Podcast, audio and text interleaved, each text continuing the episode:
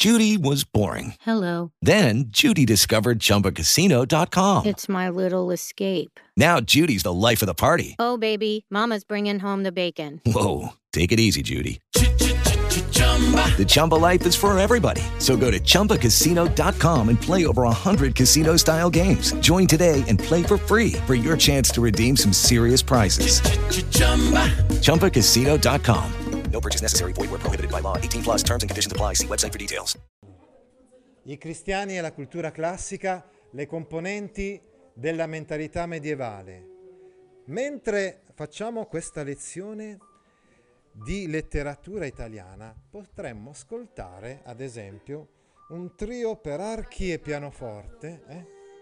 trio per archi e pianoforte di Ludwig van Beethoven. Si tratta dell'opera 1 numero 3, introduzione e variazioni. Sol minore, variazione in Sol maggiore, trio per archi e pianoforte. Quindi ci sono delle introduzioni e delle variazioni e poi c'è un trio per archi e pianoforte. Allora, abbiamo scelto questo compositore anche perché è un compositore romantico e i romantici valorizzavano molto il Medioevo. A differenza di quanto avveniva nei periodi precedenti, chi è che sta parlando? Ditemi, avete delle cose da dire? Intervenite, ma in maniera pertinente a- al lavoro che stiamo facendo. Allora, stavo dicendo che fino al Settecento, quindi con gli illuministi, si pensava che il Medioevo fosse appunto un'età di mezzo. Il Medioevo fu definito così proprio da queste persone che ritenevano di essere loro in un'epoca avanzata, di grande civiltà. Pensavano che la grande civiltà fosse anche quella del passato dei greci e dei romani e che in mezzo ci fosse un periodo oscuro di inciviltà. Ecco perché l'hanno chiamato così, l'hanno chiamato Medioevo. Ebbene, leggendo proprio sul vostro libro, alla pagina che stiamo studiando, dobbiamo dire che invece, cioè il Medioevo è stato interpretato come un'epoca negativa segnata da corruzione e oscurantismo almeno fino al Settecento, ma è chiaro che tale visione non appartiene più alla storiografia moderna. Lungo il millennio medievale, infatti, si individuano almeno due grandi fasi di rinascita culturale. Una è la fase della rinascita carolingia, che abbiamo già studiato l'anno scorso in storia, se ben vi ricordate. Parlare fra di voi? Adesso mi sono anche stufato. Non sono qui a, a perdere tempo io, sinceramente. Dicevamo che la grande fase della rinascita carolingia, quella che abbiamo già studiato, già aveva valorizzato tantissimo il mondo classico, si, si rifaceva proprio, voleva anche in un certo qual modo far eh, rinascere e quindi eh, rifiorire la cultura come ai tempi dei classici. E poi c'è stato nel XII secolo, XIII secolo, eccetera, sono nate le università. Eh, anche in quel caso si è ripresa tantissimo la cultura classica, in particolar modo la filosofia classica. Voi lo sapete che l'anno scorso avete letto La liberazione del gigante, proprio l'interpretazione di eh, Aristotele ha costituito un, uh, un volano, insomma, un input importante per la uh, riflessione filosofica nelle università. Eh. Oh, questo è un po' il, il discorso che vi volevo fare, un po' introduttivo. Del resto, il vostro libro, insomma, uh, approfondisce poi nelle prime pagine un po' alcuni aspetti della storia del Medioevo. Beh, questi un po' li vedrete anche con il vostro professore di storia e filosofia. Certamente non possiamo dimenticare, uno, uh, le invasioni degli arabi e comunque il contatto con la cultura degli arabi, la nascita del Sacro Romano Impero, l'abbiamo visto, l'abbiamo studiato insieme noi in storia l'anno scorso, e con il passaggio uh, poi dal feudalesimo, che è stata però un'epoca anche piuttosto difficile e anche abbastanza chiusa, perché eh, in quel periodo prevaleva il particolarismo regionale e, e, insomma tutti quanti erano un po' chiusi nella loro zona dove c'era un castello e attorno al castello si creava un mondo autonomo, autarchico se vogliamo, ma anche abbastanza chiuso all'esterno. Poi però dopo l'anno 1000 una, una fase di nuova uh, rinascita anche da un punto di vista politico, economico, no? E fino all'età dei comuni. Qui adesso stiamo proprio sintetizzando alcune cose che si trovano qua, importantissima l'età dei comuni perché è l'età in cui emerge una nuova classe sociale, quella della borghesia. E comunque Dante, volente o nolente, anche se è un nostalgico, l'abbiamo già visto, l'abbiamo già visto nella lezione la volta scorsa su Dante, comunque vive in quell'epoca, l'epoca appunto eh, dei comuni. Chiesa e impero si dividono il potere nei secoli centrali del Medioevo, ma abbiamo già detto, poi verso il 300 lasciano il posto agli stati nazionali. Questo è anche il periodo in cui si diffondono eresie, quindi movimenti che cercano di recuperare una povertà evangelica fuori però dalla Chiesa, come i Valdesi o i Catari albigesi che vengono anche eh, sterminati con una crociata, la crociata degli albigesi, oppure altri movimenti che cercano sempre un richiamo alla povertà evangelica e ai valori evangelici, ma all'interno dell'ortodossia, e sono i francescani e i domenicani. Infine le crociate che sono una pagina nera, oscura, per via delle sanguinose stragi e per via anche degli interessi economici, insomma, che, eh, particolari, insomma, eh, che che si intrecciano in questo periodo delle, delle crociate. Sono però anche uno strumento per riprendere i contatti, volenti o nolenti, con l'Oriente, in particolar modo le città marinare ita- italiane, eh, Venezia, e permettono l'apertura di nuovi orizzonti culturali grazie all'incontro col mondo arabo, come abbiamo studiato l'anno scorso leggendo quel libro, eh, gli arabi sono stati i primi nel Medioevo a commentare il, insomma, i testi di Aristotele, ricordate, no? Averroè, e quindi a, a dare inizio a un dibattito uh, filosofico molto molto importante. Bene, passiamo all'unità seconda. Quindi adesso uh, proseguiamo con il, la mentalità medievale, che è un po' il, il centro della nostra spiegazione di oggi. La cultura medievale è un sistema complesso caratterizzato dalla compresenza di tre tradizioni fondamentali. Uno, la tradizione classica. Due, la tradizione germanica dei popoli invasori. Tre, la tradizione cristiana.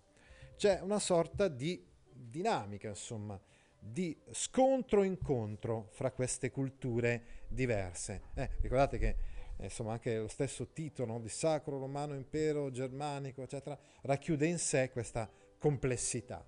Il rapporto sicuramente fra cultura cristiana, religione cristiana quindi, e tradizione classica è al centro questa, della mentalità medievale di questo periodo. Ecco. Fondamentale processo di assimilazione del patrimonio greco-romano da parte della cultura cristiana, fortemente promosso da Carlo Magno dalla sua cerchia, una scuola palatina di Alcuino, eh, ricordate che abbiamo studiato l'anno scorso, Tale rielaborazione tuttavia era cominciata alcuni secoli prima della riforma carolingia, in particolar modo con pensatori come Sant'Agostino.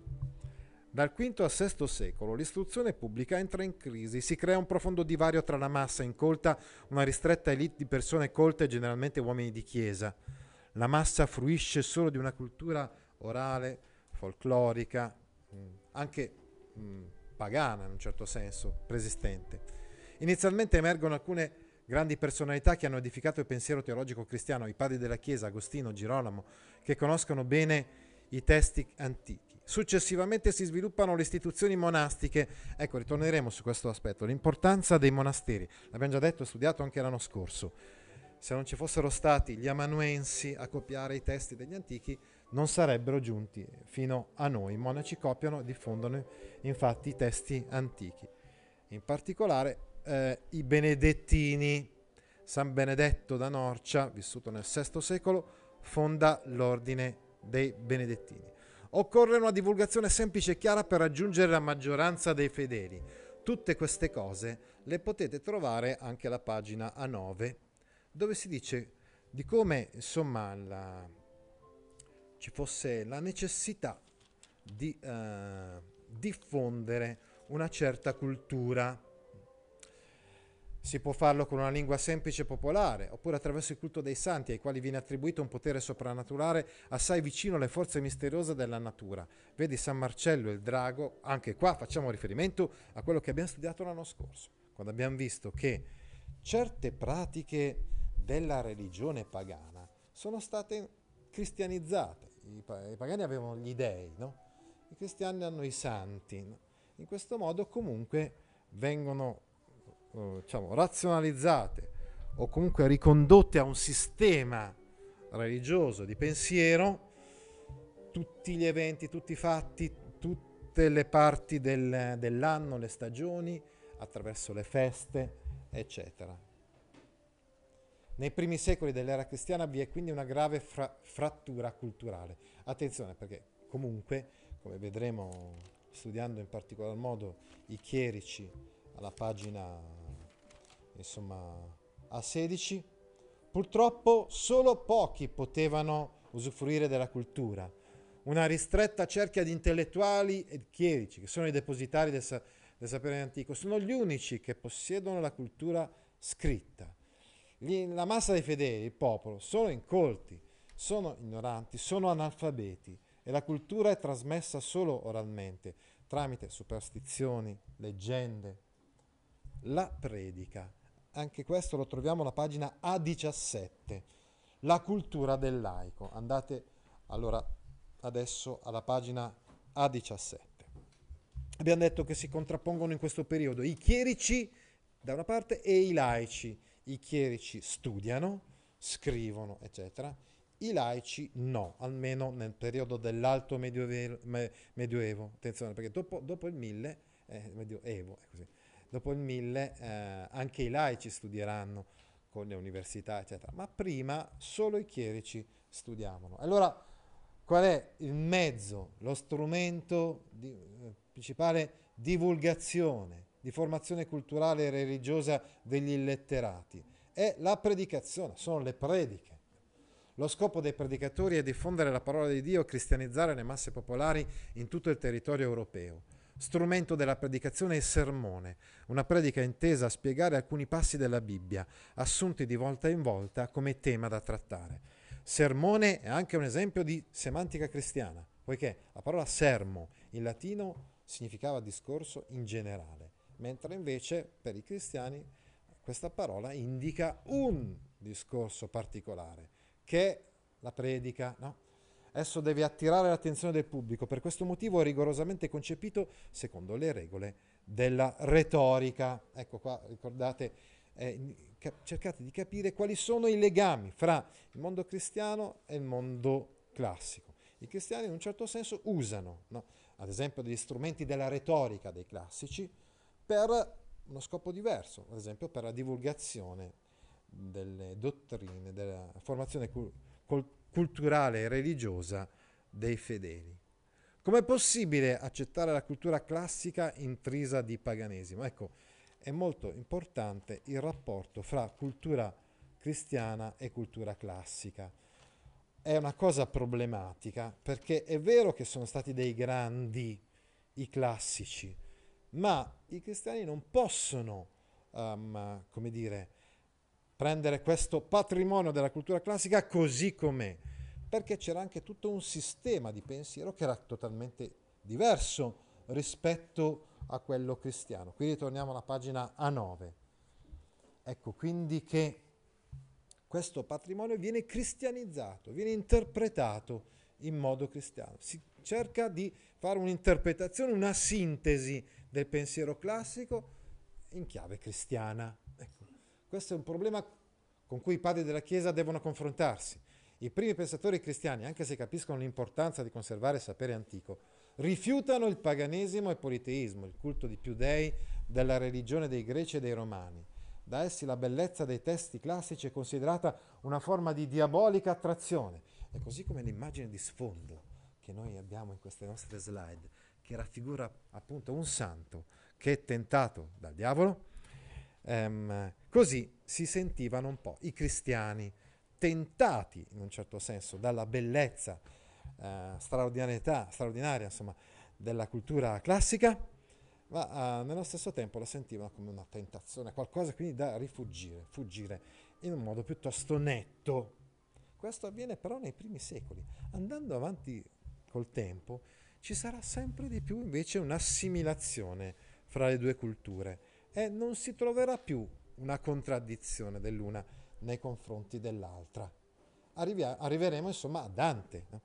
L'enciclopedismo, anche questo lo trovate nella pagina A9, cioè abbiamo tutta una serie di testi eh, scritti appunto da questi padri della Chiesa o da pensatori cristiani un po' all'inizio, se vogliamo, del Medioevo, che sono dei punti di riferimento e che spiegano tutto. La pretesa è questa, cioè quella di spiegare tutto, di avere tutto quanto sotto controllo. Non potete usare il cellulare, prendete una nota se usate il cellulare, eh, mi raccomando. Anzitutto, un punto di riferimento fondamentale è Agostino, Aurelio Agostino, Sant'Agostino, vescovo di Pona 395-430. E lo vedremo, ritorneremo molto su questo. Anche Dante ce l'ha come punto di riferimento per quello che ha fatto capire che eh, non si può fare a meno dei classici, i classici devono essere solamente reinterpretati, ma sono da valorizzare. Poi Martino, vescovo di Tours, poi ancora Isidoro di Siviglia, Isidoro di Siviglia scrisse ad esempio le etimologie, etimologie sive origines. Quindi prendendo spunto dall'etimologia della parola, Isidoro di Siviglia aveva scritto un testo enciclopedico, cioè cercando di spiegare molte cose. No? Poi ancora Boezio e Cassiodoro.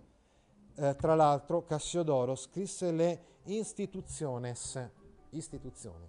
Anche le istituzioni di, di Cassiodoro appartenevano a questo pro- grande progetto della creazione di un sistema ordinato, comprensibile e unitario che spiegasse tutto, che tenesse conto di tutti gli aspetti del sapere.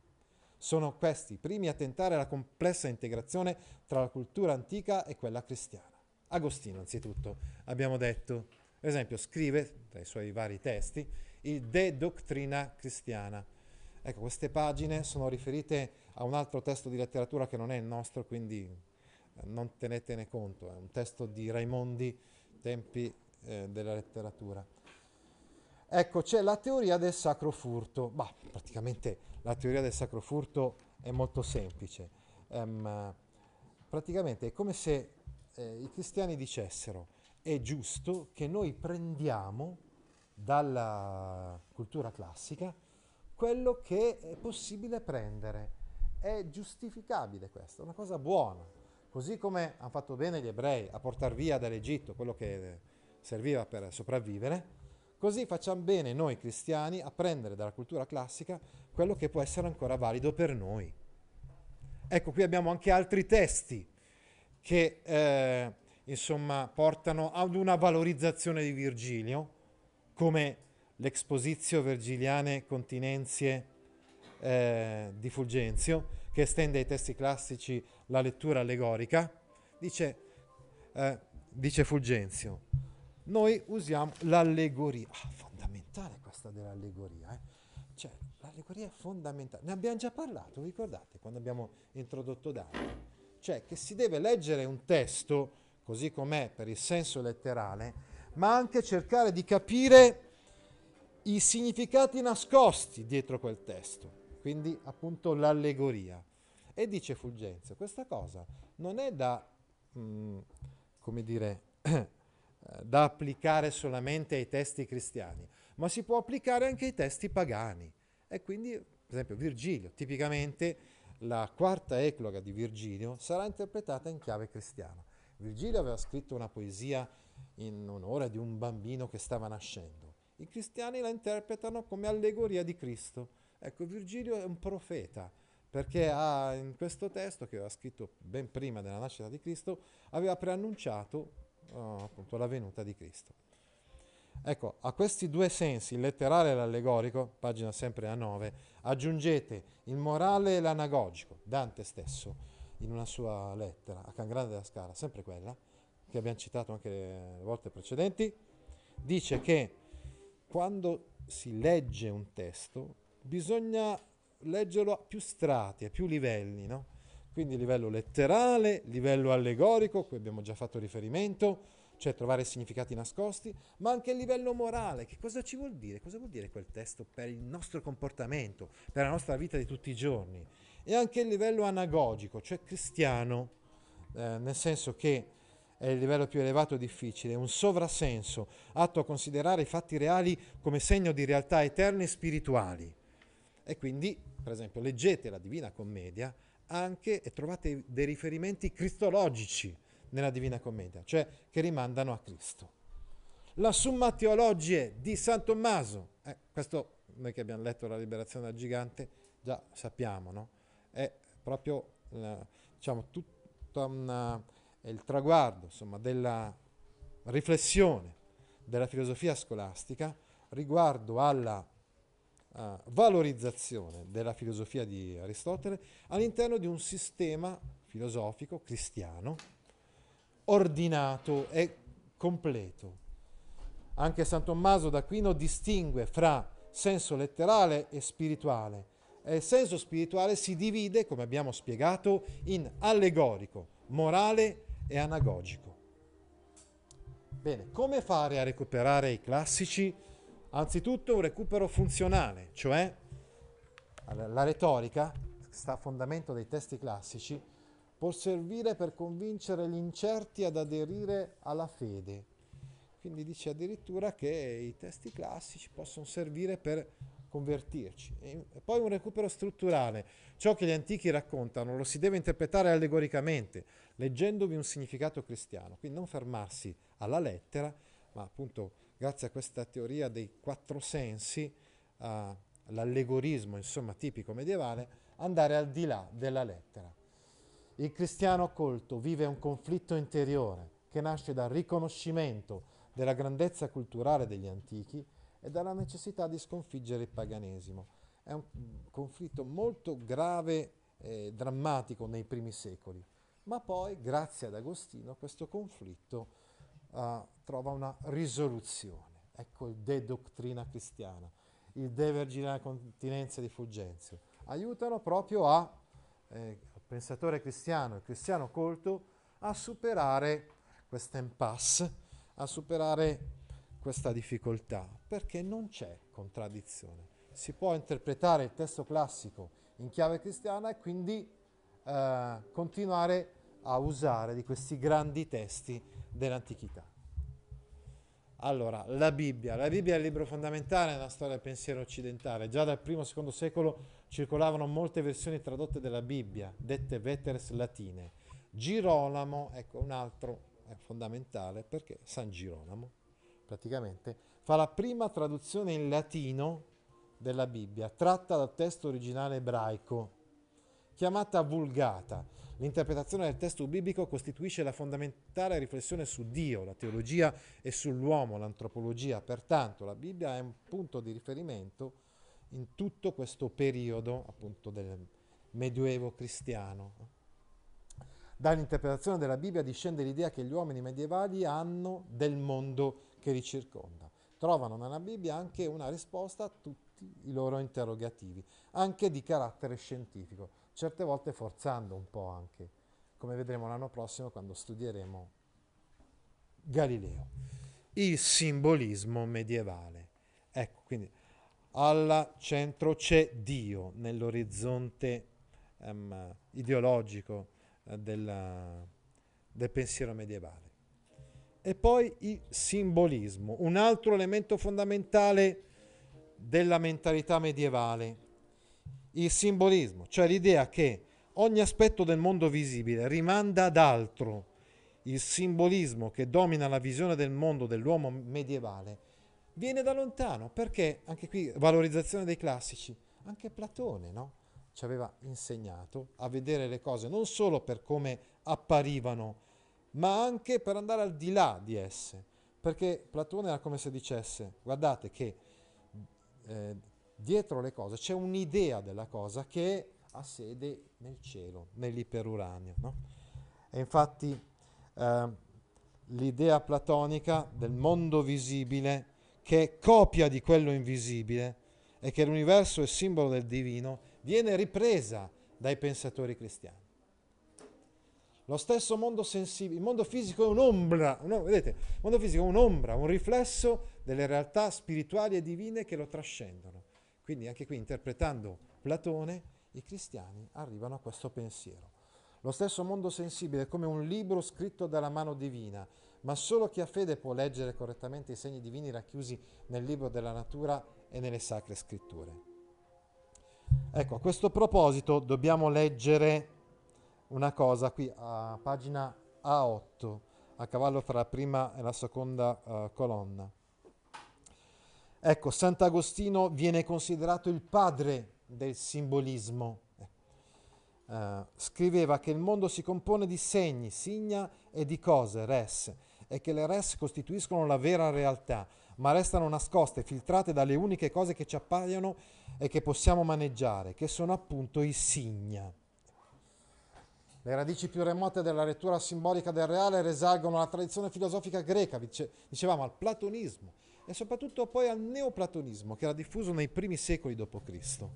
E quindi come abbiamo già studiato anche questo in storia, non so se vi ricordate, tutte le cose che abbiamo studiato in storia buone anche per la nostra storia della letteratura. Eh? Cioè proprio il neoplatonismo costituì una sorta quasi di ossatura della filosofia cristiana dei primi secoli. Poi ancora la tradizione dell'esegesi biblica, i commenti ai testi delle sacre scritture da parte dei padri della Chiesa. Ad esempio, San Paolo, nella lettera ai Corinzi, nella prima lettera ai Corinzi, aveva parlato della realtà terrena come specchio di quella celeste. Origene, scrittore cristiano greco vissuto circa dal 185 al 253 d.C., aveva esplicitamente affermato che da ciò che vediamo sulla terra possiamo capire ciò che è contenuto nei cieli. Ecco, qui è un po' c'è già eh, espresso in questa slide quello che ho già anticipato, cioè il discorso delle idee di Platone. Anche questo lo studierete in filosofia. È importantissimo anche per la storia della letteratura. Ogni ente terreno non è che la copia delle idee che di esso esiste in un mondo ultraterreno, lo chiamava iperuranio Platone. Esempio, il cavallo reale che vedo io qui ora, eh, c'è questo cavallo reale, ma c'è anche un'idea di cavallinità che esiste indipendentemente. Adesso si conformano i cavalli realmente esistenti e quest'idea della cavallinità è nell'iperuranio. Questo è quello che diceva Platone. Questi testi si fondano sul meccanismo dell'allegoria, metodo di interpretazione che mira a cogliere al di là della lettera il significato nascosto delle scritture Esso verrà poi esteso all'interpretazione di qualunque testo letterario, anche classico, ricordate Fulgenzio cosa diceva, e degli stessi fenomeni naturali. Il procedimento allegorico viene studiato e perfezionato dai più grandi scrittori cristiani di questi primi secoli, come il monaco benedettino Rabbano Mauro, vissuto tra il 784 e l'856 d.C. L'occhio allegorico. La religiosità diffusa induce l'uomo del Medioevo a leggere la realtà come un simbolo. Ogni cosa ha un significato che la trascende e rimanda alle verità della fede. I nomi delle cose sono in rapporto con le cose stesse. Ricordate quello che diceva Agostino, no? Verba res, il significante è in diretto rapporto col significato. Nomina sunt consequentia rerum. I nomi sono una conseguenza delle cose nelle etimologie di Isidoro di Siviglia, scritte nel VII secolo d.C., si creano addirittura false etimologie come vir da virtus, mulier da mollizies. Insomma, qui eh, addirittura questo tale Isidoro da Siviglia, come dire, esagera, sì sì, vai, vai pure, e eh, arriva anche a, forza, a delle forzature che non hanno alcun fondamento scientifico, ma proprio perché i medievali cercavano di spiegare tutto. No? Beatrice di Dante è colei che rende beati. Queste cose comunque hanno importanza anche per Dante. No? Il fatto che la donna di cui si è innamorato si chiami Beatrice non è casuale. Il simbolismo del mondo naturale. Ecco quindi come trovate appunto nella pagina sempre A8 tutto, gli animali, le piante, le pietre, non sono studiati con occhio scientifico, ma per ritrovare in essi allegoricamente significati morali E così si scrivono dei bestiari, dei lapidari, degli erbari, eccetera, spiegando proprio ogni singola pianta con, con un valore simbolico. Physiologus è un testo paleocristiano in lingua greca, redatto verso il III secolo d.C., che fonda il genere dei bestiari. Si tratta di generi che ebbero grande sviluppo nel Medioevo, quello dei bestiari, degli erbari, dei lapidari, la numerologia e le etimologie delle parole, i bestiari con intenti morali e religiosi, eh, come il bestiario mo- moralizzato da Gubbio, o quelli con finalità laiche, come il bestiario d'amore di Richard de Fornival. Poi gli erbari, alle erbe e alle pietre si attribuivano virtù benefiche o malefiche. Robert Davidson ci dice che pratiche magiche continuavano ad avere grande fortuna anche negli ambienti ecclesiastici. Abbiamo detto che persistono certi riti pagani, certe pratiche pre-cristiane, insomma, e comunque anche negli ambienti ecclesiastici. Sono, allora c'era anche bisogno, insomma, non c'era la medicina, lo sviluppo della medicina come ai nostri tempi, no? e quindi le erbe spesso eh, venivano utilizzate per curare. Non parliamo dei numeri. In realtà abbiamo già parlato dei numeri la volta scorsa, quando abbiamo introdotto Dante. Abbiamo visto il numero 3, il numero 7, 3 è il numero della Trinità, numero tipicamente divino, il 4 è il numero dell'umanità, tipicamente umano, 3 più 7 è un, eh, 3 più 4, scusate, volevo dire 7, è il numero della creazione, cioè di Dio che crea l'uomo, quindi un numero fondamentale. Non parliamo del 9, che è il 3 moltiplicato per 3, quindi vuol dire proprio la manifestazione, l'Epifania, la manifestazione della divinità. Lo vedremo anche questo con Dante, no? E l'uno, la reductio ad unum, perché tutto comunque l'universo è, eh, come dire, è mosso da Dio. Ecco. ecco, quindi la numerologia è importantissima. Nella vita nuova di Dante, soprattutto nel capitolo primo, ecco, si narra di come lui a nove anni abbia incontrato per la prima volta Beatrice, che aveva anche lei nove anni. Eh, tutto questo non è casuale per Dante, perché questa è stata una, un'epifania, una manifestazione di Dio. No? Eh, ecco, fatto un esempio su cui ritorneremo comunque. No? L'enciclopedismo. Se la natura è specchio di Dio, se la cultura pagana contiene prefigurazioni della dottrina cristiana, allora bisogna raccogliere e catalogare tutto il sapere antico in testi di carattere enciclopedico, sul modello delle enciclopedie latine. E abbiamo già visto, no? Con i testi di Isidoro di Siviglia, di Cassiodoro.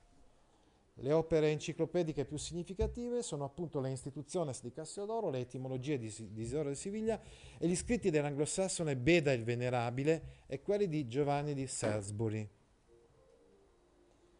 Continuava però la paura di essere considerati troppo paganeggianti.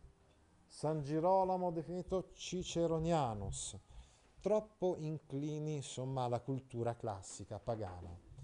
Rodolfo il Gabbro, monaco della Borgogna, vissuto nell'undicesimo secolo nelle sue storie, riferisce che un certo Vilgardo, uomo colto e dedito agli studi dei classici, ebbe una visione in cui certi diavoli sotto le spoglie dei poeti Virgilio, Orazio e Giovenale lo ringraziavano di essersi dedicato ai manoscritti delle loro opere. A questo punto Vilgardo impazzì e diventò eretico. Ecco, quindi continuavano in base anche al loro senso del peccato, certe volte i cristiani medievali, a percepire questo loro amore per i classici come una tentazione, perfino come un peccato che poteva sconvolgere la vita e i sonni. Allora, diciamo che eh, eh, comunque, grazie soprattutto ad Agostino, grazie all'interpretazione dei classici eh, latini, ecco, poi di fatto queste angosce, queste ansie furono superate. E allora si diceva, dobbiamo studiare solo alcuni autori, non tutti. Alcuni vennero esclusi. Non si può leggere, non so, Satiricon di Petronio, no? eh, se avete letto il nome della rosa, non si può leggere la poetica di Aristotele, leggiamo tutti gli altri testi di Aristotele, ma non la poetica, no? eccetera, eccetera. Qui c'è anche una selezione, un filtro, non solo un'interpretazione dei classici, ma anche una selezione che tende ad evitare alcuni di essi, sentiti come troppo pericolosi. Allora, leggere sì, Virgilio, eh, per la poesia epica, Orazio per la satira, Terenzio per la comica e non Plauto. Oggi quest'anno noi studieremo Plauto e Terenzio. E I medievali dicevano sì a Terenzio ma, non a Plauto, ma no a Plauto. Lucano per la storica, Ovidio per la lirica, Cicerone per la prosa. Nasce la celebre similitudine di Bernardo di Chartres nel XII secolo, tramandata da Giovanni Salisbury nel suo Metalogicon. Questa cosa la trovate alla pagina A17. Diceva Bernardo di Chartres che noi siamo come nani che stanno issati sulle spalle di giganti, così che possiamo vedere di più e più lontano di loro ma non certo per l'acutezza della nostra vista, neppure per l'altezza del corpo, ma perché siamo sollevati ed elevati all'altezza del gigante. Noi, medievali, cristiani, siamo, co- siamo come dei nani sulle spalle dei giganti, che sono i classici, greci, latini. Quindi, grazie a loro, issandoci sulle loro spalle, possiamo vedere più in alto. Quindi siamo dotati di mezzi e strumenti che ci permettono di avere una grande tradizione, una grande cultura. Non facciamo a meno di essa la cultura mediolatina, scritta nel latino medievale, è, fondament- è fondamentalmente dotta, si pratica lontana dal popolo. L'insegnamento medievale, gli studi sono detti liberali, c'erano arti liberali ed arti meccaniche. I chierici si dedicavano alle arti liberali, cioè quelle che non tendono al guadagno, che non servono per qualcosa di pratico, ma che servono per l'elevazione spirituale. E quindi si addicono a un uomo libero, non obbligato a lavorare per vivere. Sono le artes liberales, in contrapposizione alle artes meccaniche. Insomma, c'erano sette discipline. Le prime tre erano uh, quelle del trivio, erano la grammatica, la retorica, la dialettica. Le altre quattro erano quelle del quadrivio, cioè l'aritmetica, la geometria, la musica e l'astronomia. Bene, allora attenzione, um, facciamo così. Mm, per il momento ci fermiamo qua.